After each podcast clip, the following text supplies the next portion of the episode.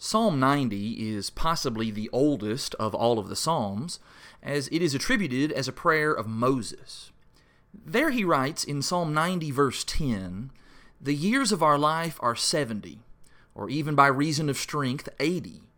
Yet their span is but toil and trouble. They are soon gone, and we fly away. He then goes on to say, really in a request to God in verse 12, So teach us to number our days that we may get a heart of wisdom.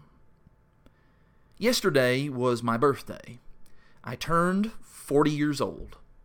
I think that's unofficially the turning point where I'm no longer allowed to consider myself a young person, which is really what got me thinking about this passage in Psalm 90. Moses, of course, is talking in generalities here when he talks about living 70 years, or if good health permits, 80 years, because some people don't live that long, while others live much longer. Moses himself lived to be 120.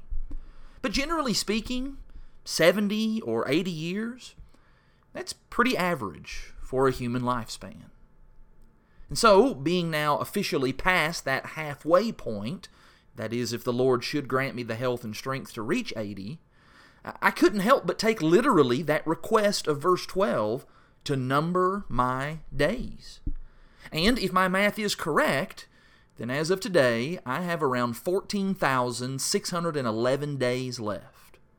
I've already used 14,611 days on the front end of my life, and I must sadly confess to you that I didn't use all of those wisely.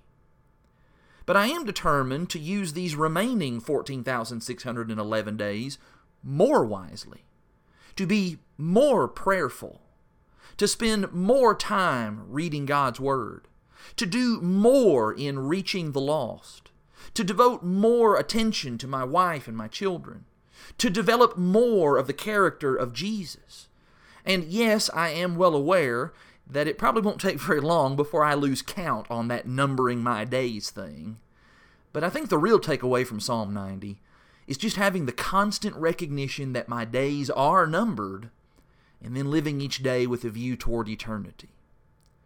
And so, wherever you are on that spectrum, whether you're further along in the timeline or maybe you're somewhere behind me, it's worth just asking, what's your number?